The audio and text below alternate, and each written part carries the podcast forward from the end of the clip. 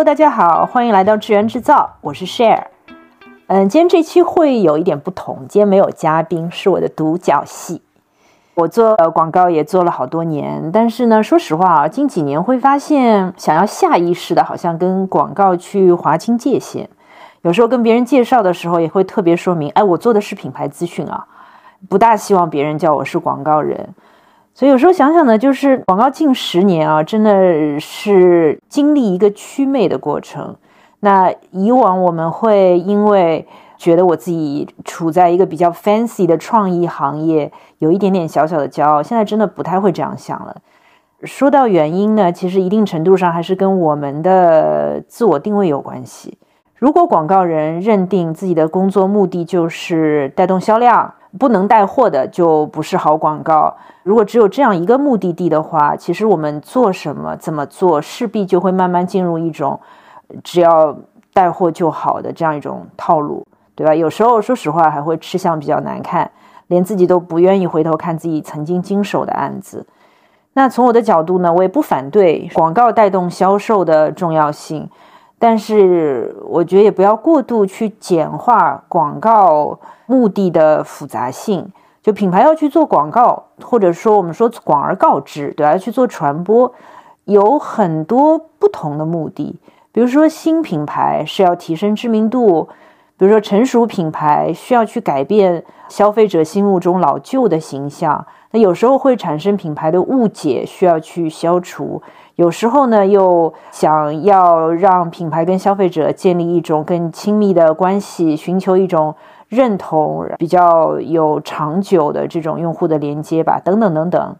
尤其呢，我们说有时候对产品同质性很强的品类，比如说日化用品，产品创新空间本来其实就不大，那你简单的卖货的逻辑就不容易形成竞争差异啊。其实很多时候，如果广告陷入一种只有卖货才能是好广告的某种程度上是陷阱吧，那其实很多时候不促销就卖不动，然后大家就陷入价格战。那其实价格战对中小品牌是非常不利的。相信我们很多人刚刚入行的时候呢，都是因为对这个行业有憧憬，会觉得广告创意呃，传播创意是一份还挺有趣的工作，对吧？所以呢，我就想到，那我们就来聊一些有意思的广告。这个有意思呢，也不是说创意有多惊艳，因为作为一个策略人员，很多时候还是会更关注品牌或者创意背后的洞察切入点。所以我挑选的一些曾经比较耳熟能详的广告吧，它在当时能够引发比较大的关注，就是因为他们都恰好抓住了一点时代的情绪，在某种程度上就好像是为那个时代定制的。好，那我们先来听听这个。你值得拥有，我值得拥有，你也是，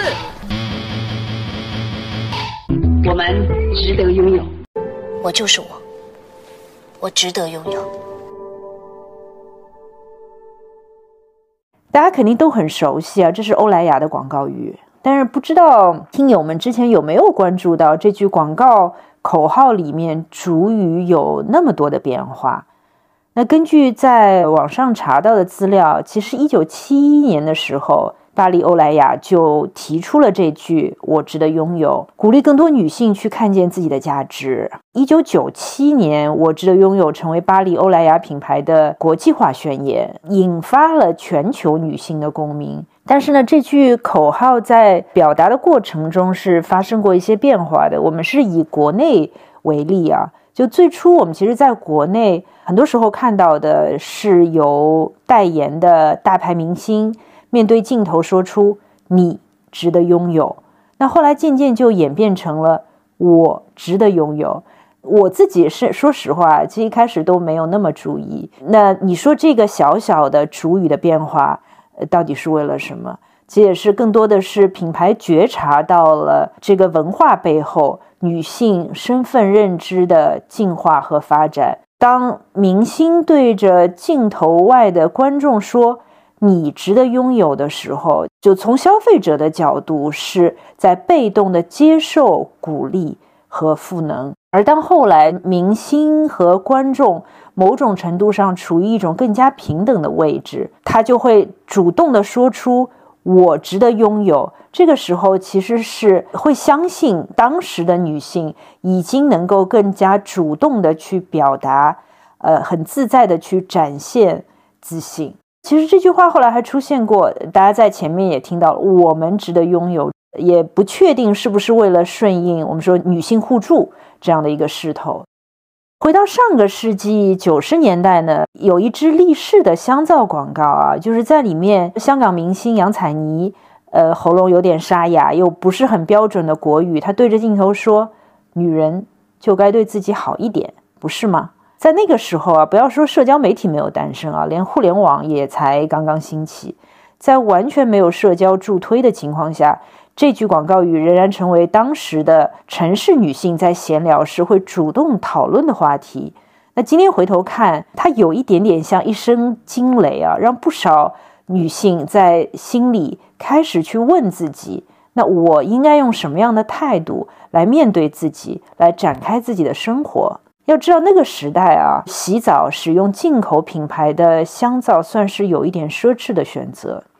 那立誓要改变中国女性及其家庭的洗浴护肤习惯，单单叫卖产品特点其实不够的，而且产品也没什么特别特别的地方，对吧？那消费者需要有一个更加强大有力的理由，而这个理由就是女人应该对自己好一点，至少可以用好一点的美肤产品和品牌。说实话，这句话今天看起来啊是很平常的一句话，简直是理所当然的。女人当然要对自己好，对吧？不然呢？但你要知道，二十多年前这句话在某种程度上能够激荡人心，是因为它背后是藏着冲突和对抗的，是要去对抗传统观念对女性的社会角色、身份认知的限定。就女人不是一定要以牺牲和奉献为美德，一定要去为家庭、为孩子付出，自己也是很重要的。女人也不应该去等待别人的关爱和呵护，自己就可以对自己好一点。虽然这条片子今天啊，在互联网上我们也找不到了，但是我问了一下身边七零八零后的女性朋友，他们中蛮多人还真的仍然清楚地记得这句话：女人就该对自己好一点。就很难说这个不是一个女性主义的启蒙教育。嗯、呃，在某种程度上，我觉得我们或许应该感谢那些认认真真在挖掘消费者需求、在理解时代声音的品牌，至少他们让我们今天在回顾过去的广告传播的时候，第一是不至于过于无聊，不是都是买买买；第二是说，甚至可以当做一种历史的声音去研究。我们前面讲了欧莱雅，讲了力士，这一类身体护理啊、皮肤护理的品类是特别多围绕女性议题构建品牌的方向、品牌主张的。还有比如这两年一直被社交媒体拿来做案例的珀莱雅，比如说曾经因为张清角这条片子掀起过网络讨论狂潮的 S K 二 等等，其实也做了很多围绕女性议题的传播。那接下来呢，我们想要聊的是多芬。二零零四年的时候，多芬在德国和英国市场率先推出了叫 Real Beauty 这样一个主题的户外广告，它完全放弃了行业一向以来使用的这种专业模特的形象，它转而去展示普通女性的身体形态和肌肤状况，比如说有年老布满褶皱的身体和皮肤的女性，有显得有肥胖的，有布满斑点的，总之是很不完美，但是又真实的惊人。品牌很勇敢地去呈现女性美的多元性，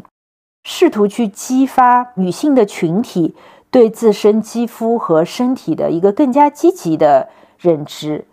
Real Beauty 在欧美市场当时受到了媒体的广泛关注，据说赢得了比品牌的付费媒体投入多出三十倍的自来水曝光，在三年内带动多芬的销售额从二十亿美金涨到四十亿美金。那我今天来说说这个主题在国内的情况哈。那我也跟曾经服务过多芬的不同的广告公司的朋友聊起过这个案子。他们告诉我呢，呃，当时啊，借势 Real Beauty 在欧美的成功，国内的营销部当时也想过，就直接引用这种多元美的展示，呈现这种真实的普通人的呃肌肤的状态。但是呢，很有趣的是，呃，去做了消费者测试，本土的消费者反馈是不好的。中国消费者的质疑啊，是说如果不能变得更美，对吧？还是那个我真实的现在的肌肤状态，那我为什么要买这个产品呢？那即使广告模特儿呈现出来的美，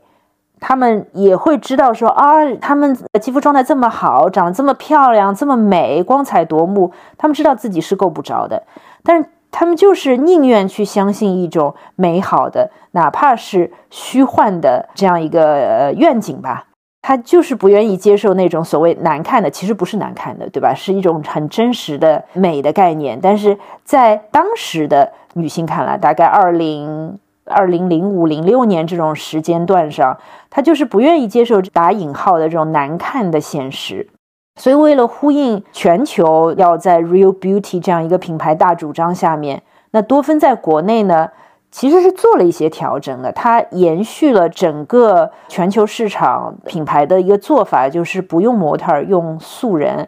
但是呢，就这个素人仍然需要是白瘦美，至少是比较清丽的女孩子，不可能接受各式各样过于真实的，某种程度上感觉不是那么美丽的女性的身体。这也就是反映了当时国内对女性美的一种普遍的认知，仍然是一种相对更加统一的单一的美的标准。没有千万种，无需被定义。谁说帅气短发不适合女孩？你只有觉得你自己可以才可以。短发就是我的宣言，我有专属我的美。谁说小个子镇不住场？日复一日的努力和坚持，实力就是我的底气。强大气场 slay 全场，在舞台上释放自信之美。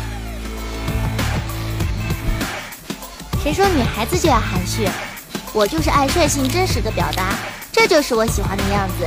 就像我的根根秀发，不受束缚，轻盈有戏，青春不设限，美丽感不同，美丽感不同，美丽感不同。但多芬在国内广告创意的演变啊，多多少少还是能够感觉到女性性别身份认知的提升。那这几年不仅是多芬，也有越来越多品牌愿意去打破单一的审美，展示多样化的普通女性，甚至是身体有缺陷的弱势女性群体了。其中很有名的像内外当时出街 Nobody's Nobody 那个 campaign 的时候，大家也会觉得哇好棒，很惊艳。但是呢，说实话啊，当时的这一套创意对广告圈来说呢就没有那么惊艳。从我的感觉里，我会觉得那个不就是多芬在二零零四年的创意做法吗？多芬在欧美市场呢就做了很多很有冲击力的主题的片子，但是呢今天在国内市场极度讲求跟销售直接挂钩的大环境下面，就很容易会被质疑销售效果。因为这个原因呢，我也特地去问了之前负责多芬的一个非常资深的策略朋友，我问他就是 Real Beauty 这类纯品牌项的广告宣传实际上有效吗？他的回答是，其实以前的传播目标就是 drive differentiation and love， 就是我就是要驱动这种品牌的差异化，驱动消费者对品牌更多的喜欢。所以呢，那个时候因为在这样的目标下，就做了不少纯品牌的东西。那从当时的数据来看呢，其实对提升品牌的好感度和忠诚度是有效果的。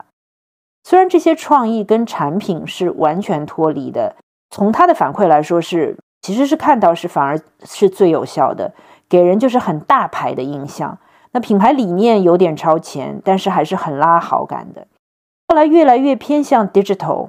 也不敢给品牌花钱了，因为内部就无法说服团队嘛，建设品牌也是可以带动销售的。那我这个朋友就会觉得，要说投入品牌建设值不值，他的答案是值得的。尤其是在品牌需要扩规模拉增量的阶段，但是呢投入产出的时间期限肯定会比直播带货要长。所以呢进入了这样一个怪圈。当这样的一个大企业，其实很多时候做出决策的人是职业经理人，那他们当然很在意自己在任期内的表现。那问题就是我要花更多的钱投入品牌建设，会对品牌有好处，会拉升销量，但它有可能是在一年两年之后，你愿不愿意做。很多时候就是这种前人种树后人乘凉的这样的事情，就变成了想做又都不敢做的事情了。我们接下来来换一个品类看看啊，也是一个非常容易发现女性主义思潮变迁的品类，就是洗洗粉、洗皂、洗液。我们先听一条音频啊。最近妈妈总是唉声叹气，我要给妈妈一个惊喜。妈妈说雕牌洗衣粉只要一点点就能洗好多好多的衣服，可省钱了，看我洗得多干净。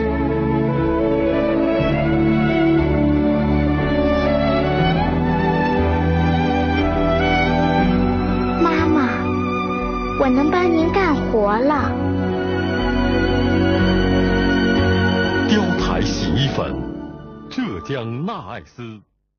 二零零一年的时候，雕牌洗衣粉做的一条广告，当时还蛮火的，极度的煽情。那它的其实是故事啊，是说一个下岗女工的妈妈一直找不到工作。那小女孩呢，看到妈妈很疲惫、很沮丧，就主动担起了给全家洗衣服的重任。所以就一大盆的衣服，其中也可以清楚的看到是有爸爸的衬衫的，但是呢这一大盆衣服只要一点点的洗衣粉就够了。其中最打动人的还是小女孩最后深情并茂的写在纸上的那句话，妈妈，我能帮你干活了。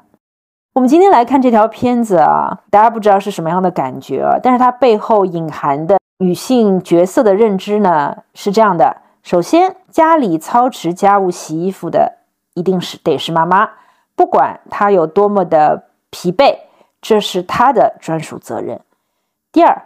小女孩的角色设定也意味着以后承续家庭的家务洗衣重任的仍然是女性。第三呢，是劳累一天之后回家继续洗衣服、操持家务，是被认知到的女性的传统美德。所以女性能够尽早的去承担起家务的责任，是值得被夸奖和赞美的。那我们接下来来听另外一条 T V C 的视频。能隐忍，能绽放，能繁花似锦，能纯净如一，能超乎所能。我是超能女人，超能女人用超能，超能植萃低泡洗衣液。这个时候时间已经来到了二零一三年，和雕牌同样来自纳爱斯集团的中高端的洗衣液品牌超能，启用了孙俪作为代言人，联合其他几位女性的，我们今天说品牌大使吧，包括像奥运冠军啊、知名的作家啊、芭蕾舞演员等等，就推出了超能女人用超能这样一系列的广告传播。超能据说还是投了很多钱，创造了一系列的所谓叫情怀广告，就是直达品牌知名度，不提及产品的卖点。那我也今天去搜索，还看到网上一些当时的新闻报道，下面有读者留言说，作为一名女性，超能女人用超能无数次激励着我，我也无数次为此买单。所以广告本身没有直接带货，但是同样也实现了带货的效果。看起来从二零零一年雕牌帮妈妈洗衣服的小女孩，到二零一三年超能女女人用超能，女性的力量、女性的角色认知也提升了很多。但是网上同样是有人指出的，说超能这个一系列全部聚焦女性的推广战役，就是我刚才说到的，他不管是孙俪，还是找到了奥运冠军，找到的知名作家、演呃芭蕾舞演员等等等等，都是女性嘛。那他把所有的聚焦的角色都给予女性，网上就说是看似倡导女性的独立自主，但是骨子里依旧认为洗衣服应该是女人做的事情，是包装成女权的男权。那后来也的确有一个让爸爸洗衣服的品牌的，叫好爸爸洗衣液。那好爸爸 也, 也挺好玩的，他那个前身其实是叫 Kisper， 他本来叫去自爸。然后二零一三年这个品牌赞助了第一季的《爸爸去哪儿》之后，因为那个节目特别火嘛，然后他就发现这个爸爸角色缺失，孩子缺乏高质量的亲子陪伴是一个非常普遍的社会问题。当时因为节目也引发了一个大众更多的关注，所以呢 Kisper 去自爸就决定改名叫做好爸爸。然后呢，品牌传播的主角也从妈妈转移到爸爸以及亲子之间的互动和陪伴上面来。所以针对有娃的家庭，主打亲肤无刺激。最初的几年，他的广告里面的爸爸代言其实都是由当时的好爸爸的典型，那最近口碑有点塌房的黄磊来代言的。哇，爸爸！好爸爸致敬浓缩加亲肤机洗露，高效去除尘螨菌，亲肤更安心。没有尘螨菌的世界才更安心。好爸爸高端亲肤洗护，有孩家庭安心之选。说到洗衣剂的品类里面，我个人最喜欢的还是碧浪在印度做的一系列片子，主题叫 Share the Load， 中文意思就是分担家务。呃，印度女性其实在传统家庭中的角色跟中国这边差不多，甚至可能更糟糕，就是家里大大小小的活儿都是女性单挑。印度有些广告创意我是觉得真的蛮厉害的，他们不但擅长从社会文化的洞察切入，呃，敢于挑战陈规陋习，引发社会的争论，同时呢又能够找到一些非常巧妙动人的创意策略。所以他们既能够找到、呃、很动人的社会文化的洞察，又能够找到巧妙的创意洞察，所以就让一支商业广告不仅很抓人，甚至还能够让人有一点醍醐灌顶的感觉，砰的一下被拍醒的感觉。比如说碧浪有一条片子很巧妙的选择了从一个老父亲的视角来切入，他会看到说他心爱的女儿嘛，当然已经长大成人了了下班到家之后就一刻不停地开始做家务，打扫卫生，洗衣服，喂孩子，做晚饭，同时还要处理来不及完成的呃公司的工作。而女婿呢，始终坐在沙发上看电视打电脑。那这就让一个爱女心切的老父亲不舒服了。他也是第一次认识到，哦，女性尤其是职业女性 working mom 多么的不容易。片子结尾也就还蛮好笑的，就是老父亲回到了自己的家里，老伴儿就上来要帮他去清洗外出的衣物，然后就被他拦住了，他要求我自己来。这也算是给了这样一个广告故事一个完满的结局。那品牌最后就提出要 share the laundry, share the load， 就是从分担洗衣服到进一步延伸到分担各种家务，其实还真的蛮有打动力的。那相信绝大多数的女性观众呢，都可以应该从中看到一些自己或自己身边人的影子，所以在反思自己的社会角色、性别权利之外，会不会更容易对这个懂我、体谅我的品牌产生好感呢？而且呢，品牌不仅认识到职业女性被家庭、工作两头牵制的这种巨大的不容易，还展示了一部分男性反思，就显得更加动人了。毕竟女性需要从传统的家庭角色中解放出来，不仅仅是她一个人的事情，需要有更多的分担者和支持者在场。那这里就说到另外一个话题，每年的三八节都会有品牌在女性话题上翻船，很多品牌很大程度只是把女性主义当做了抬高品牌身价、引发关注和好感的幌子，那最终的目的只有卖货。那品牌提出一个看起来好像很崇高的女性主义的理念，但是在执行的各个细节当中却让人感觉到言行不一。尤其是在社媒爆炸的时代啊，就是说你索性赤条条的坦然卖货，消费者其实倒也能接受，就是你又当又立，就最容易招恨。所以在今天这个时代，真的是品牌做了什么比说了什么更重要。那我们之前也服务过一个女性品牌，在今年的三八在推文上就犯了一个大忌。那说实话，那天我其实大早上就看到了，一刷即过，也没有意识到有什么大的不妥。那事发之后，其实我自己也去反思，才认识到问题，也是对自己的一个警醒吧。我就说说这个对我的警醒啊，有这样三点。第一个呢，就是不要去教育消费者应该怎么做，因为品牌不是爹妈。第二个呢，就是我觉得要特别警醒一种叫精英化的狭隘，就我们往往会站在既得利益者的立场，充满了优越感，很自然的去会忽视绝大多数所谓他者的这个经历和感受。就好像北大这个全西西、清华张小年，大家对这些天之骄女展示出来的成就的女性认知感到震惊啊！但是躬身自省，她们未尝不是我们的一面镜子。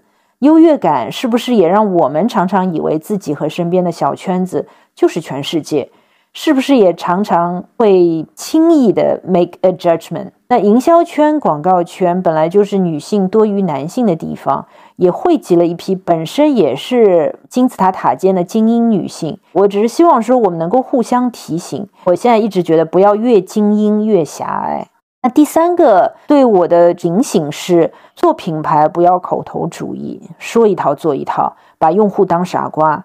很多人会觉得做品牌的终点就是呃想出一句脍炙人口的 slogan 而已。说实话，我觉得这种想法真的很过时诶，就是靠一句 slogan 走天下，要付出多大的媒体投放代价？除非是在新品牌上市初期，为了快速打响知名度，不然我觉得这种做法真的是得不偿失。今天社媒这么发达，那品牌理念其实要在用户接触品牌的各个触点上都能体现出来，而不是说只是一句 slogan 重复不断的说。所以它这种都能体现，就是说不不仅仅是你的这个产品功能本身，还有你产品的工业设计、包装设计、渠道的选择、价格的定位，以及销售人员的形象和话术等等这个方面，其实所有的东西都应该围绕品牌的核心。所以让消费者不仅听到你的话，还能够切身感受到品牌的承诺，这样其实才能够构建一种更加自然的、可能深切的关系。很多时候消费者可能就成为你的一个免费的推广者，他们也愿意为这样的说到做到，对吧，言行一致的品牌去做一些自来水的推广吧。所以很多时候我们也说，女权的终点其实是平权，就不仅仅是女性性别意识的觉醒、女性地位的提高，而是男女两性都能够获得平等。那这里呢，我们就想说到一些男性平权的呃广告。欧美的广告里面会在近十年里面吧，开始出现一些对男性平权和多元化的诉求。那国内好像看到的还是比较少吧。比如说，我们举个例子啊，长期占据全球手动剃须刀龙头地位的吉列，其实一向的它的广告当中出现的形象都是那种大胸肌的、络腮胡子、赤裸上身的这种猛男的样子，雄性荷尔蒙是爆棚的，各方面都好像显得很完美。所以，甚至是在一段很长的时间里面，吉列塑造出来的男性形象啊，几乎就成了手动剃须刀的一个标准形象。You're looking sharp, you're looking good, you've come so far, and we know how to make the most of who you are. Father to son, it's what we've always done, to let the best of men together.Faces, it's plain to see.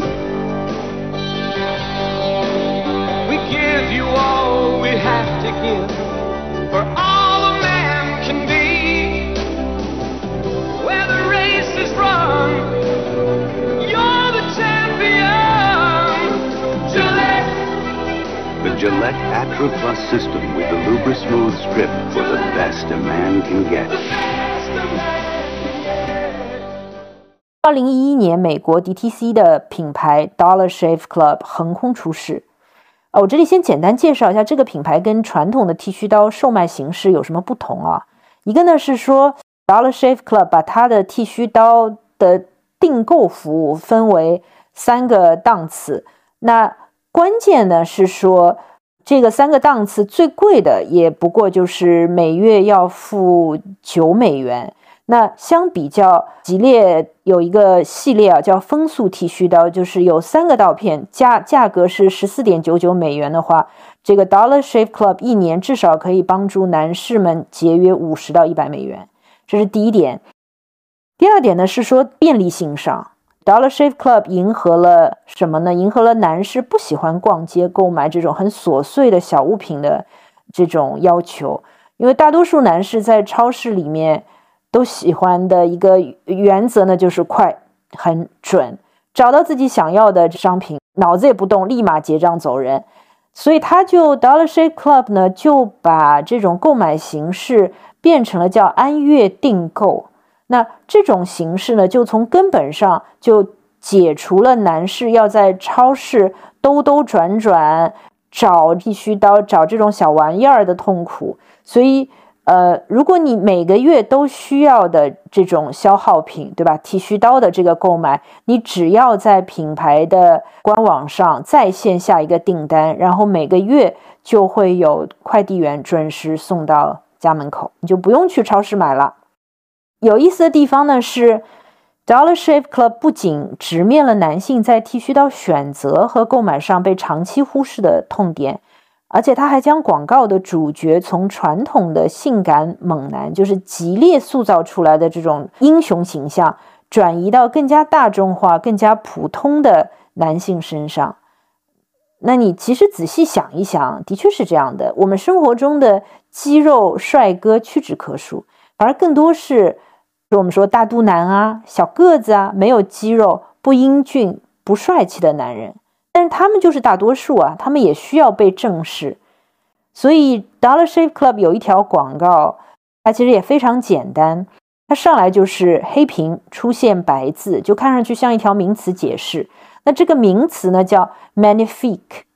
然后那个上面的文字就说 magnifique 是一个形容词，那它用来形容一些常常会被忽视的男性的身体有多么的 magnificent。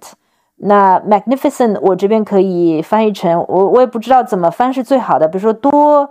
多棒、多了不起、多叹为呃叹为观止，总之就是超级赞。就是 magnifique 这个形容词是用来形容一些常常被忽视的男性身体，其实又是非常棒的这种身体。那这一类身体通常指的是谁的身体呢？他其实这里就造出来叫叫 dad's bod， 就是父亲们的身体。这个广告呢，拍摄其实也很简单，就它整个画面在上面这条名词解释之后，就犹如舞台这样缓缓的展开。它打出第一束追光，舞台中央就出现了一个光着上半身、下半身裹着一条浴巾的男人，然后他挺着一个大肚腩，皮肤很松弛，花白的胡子秃顶，就是非常非常普通，甚至第一眼感觉都有一点猥琐的这种中老年男性的形象。然后呃，有比较打趣的这种音乐，就节奏感起来了，然后老老男人就开始随着这个节奏轻微的扭动着身体，慢慢的就身边更多的追光打出来，然后开始出现各式各样的男人。那他们的身形啊、呃肤色啊、身高啊、年纪各不相同，但是都有共一个共同点，那就是极其极其的普通，完全不像以往像吉列广告里面那种没有一丝赘肉、有一股子精英范儿的这种 model。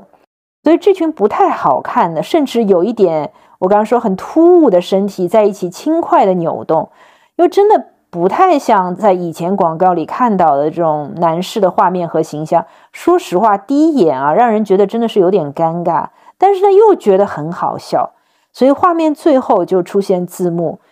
Whatever your bod, welcome to the club， 就不管你的身体是啥样子的，欢迎来到我们的俱乐部。其实这个俱乐部也是 Dollar Shave Club 嘛，对吧？它本身就是命名里面就有这个 club， 所以欢迎来到我们的俱乐部。那品牌就造出了一个普通身体的这种普通的男性身体的代名词，就是 dad bod， 就是我刚刚说到的普通的爸爸们的普通的身体。那这个身体其实也就是被岁月被社会摧残过的身体。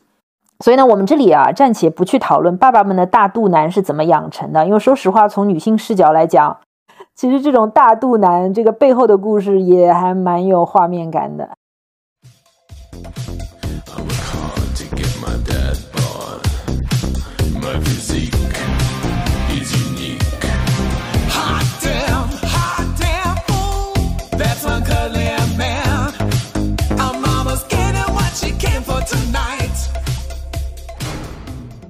男性观众好像还蛮被 Dollar Shave Club 一系列以普通男性为主角的广告打动的，所以 YouTube 上面他们这支广告下面啊有很多人留言，那有人就说，作为一个父亲，呃，有着一副普通的身体，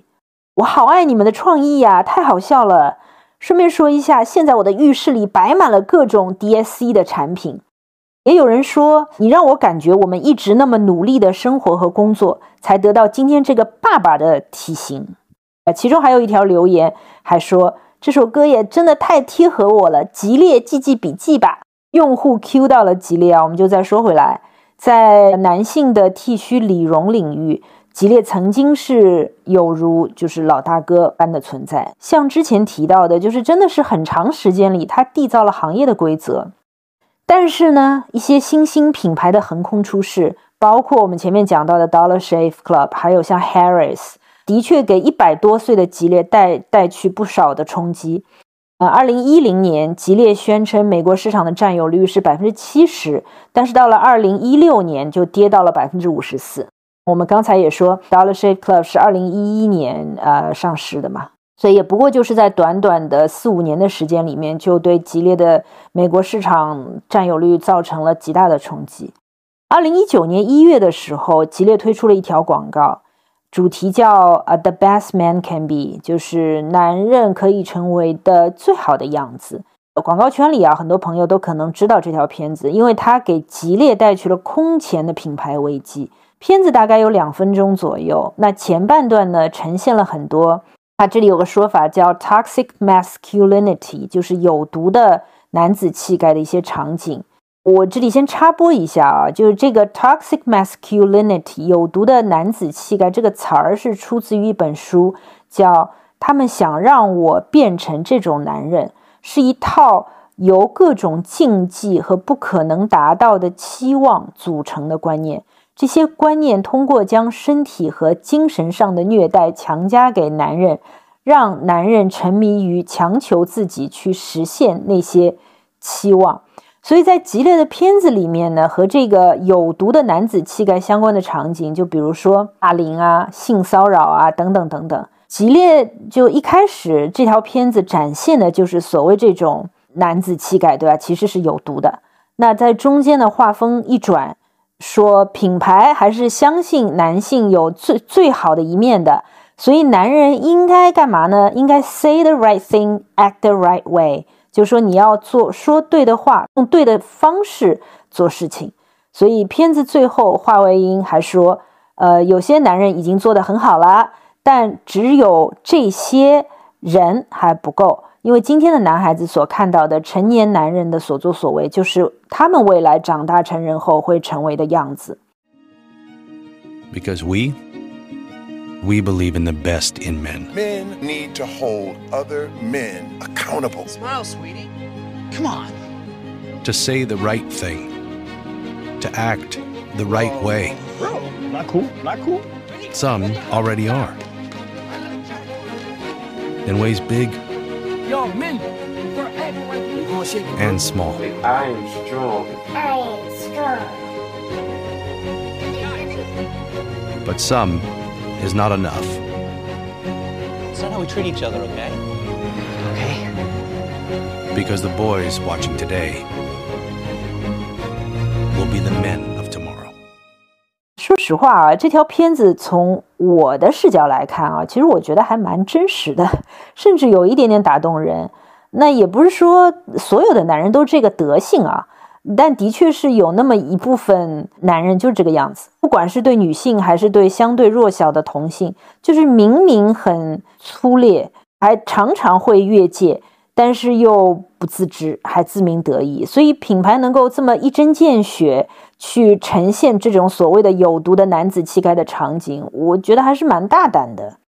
但是呢，作为一个商业品牌，其实吉列还是犯了我们那个客户在三八节犯的一样的错误，就是品牌又扮演起教育者的角色了，爹味是很重的。那他公然揭示男性消费者的所谓的劣根性，然后教育他们，就你应该说对的话，做对的事，不然你看看下一代的男人就会跟你们一个德行了。所以我有时候想想，如果我是男人啊，大概在被这个广告唤醒之前啊，真的有可能火气就先上来了。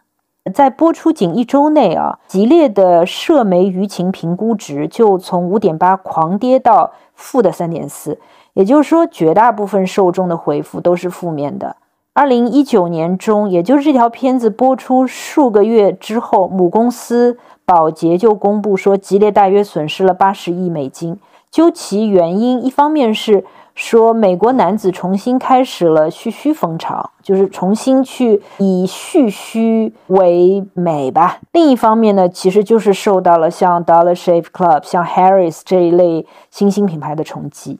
但也蛮有趣的，就是其实这个片子啊，不仅仅是让很多男性的消费者反感、愤怒，就一些女权主义者呢也不开心。他认为这个广告过于简化了性别问题，然后把所有的问题都归结为男性的责任。他们认为这个广告就缺乏对女性的关注和支持，也没有真正挑战性别刻板印象和男性至上主义。另外呢，还有一些女权主义者也批评吉列公司本身并不是一个完全符合女性权利和利益的公司，他们的产品设计啊、价格策略都有一定程度的性别歧视。其实还是我前面讲到的，就是会觉得你言行不一，拍了一条似乎是很突破边界的对男性非常犀利的广告片，但在现实的市场上，你的价格、你的产品设计其实对女性并没有特别友好，甚至还有性别歧视。所以这个广告在女权主义群体当中也还是引起了很大的争议和反对，因为他们觉得这个广告只不过是一个营销策略，不是一个真正的在支持和倡导性别平等的行动。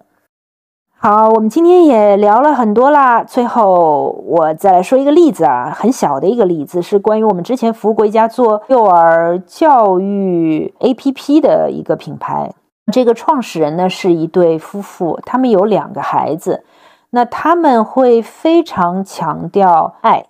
一开始啊，就客户希望说，哎，我们能不能把这个品牌的方向是和爱相关的？我们的直觉是觉得品牌讲爱真的是又空泛又没有差异性。但是呢，呃，在跟他们以及整个呃，公司不同部门的同事的接触过程中，我们从品牌理念到产品设计，真的还是能感受到很多细节上是有爱的。所以我们后面就建议拓展这个爱的定义，不要仅仅落在就还是比较就是大多数人都在做的这种路子，就是品牌爱孩子。我们会去扩展到说，品牌也可以在理念里面建议，就是孩子本身也要懂得爱。那这个爱呢，就是说他要懂得爱自己、爱他人、爱世界。那这里我为什么说这个例子呢？主要是我们在用图片帮助客户去理解我们这个品牌一路陪伴的孩子跟别的品牌的孩子的呈现会有什么不一样的时候呢？比如说啊，在爱自己里面，我们就特别找了一些怎么样的图片呢？就是比如说爱穿超人服的小女孩，或者是爱跳芭蕾的小男孩。所以这个我想说呢，是品牌可以做的就不仅仅是让孩子在这个阶段去学习比拼一些硬技能而已。对我们前面一直讲到的呃性别身份开放包容的认知，也是可以从娃娃就做起的。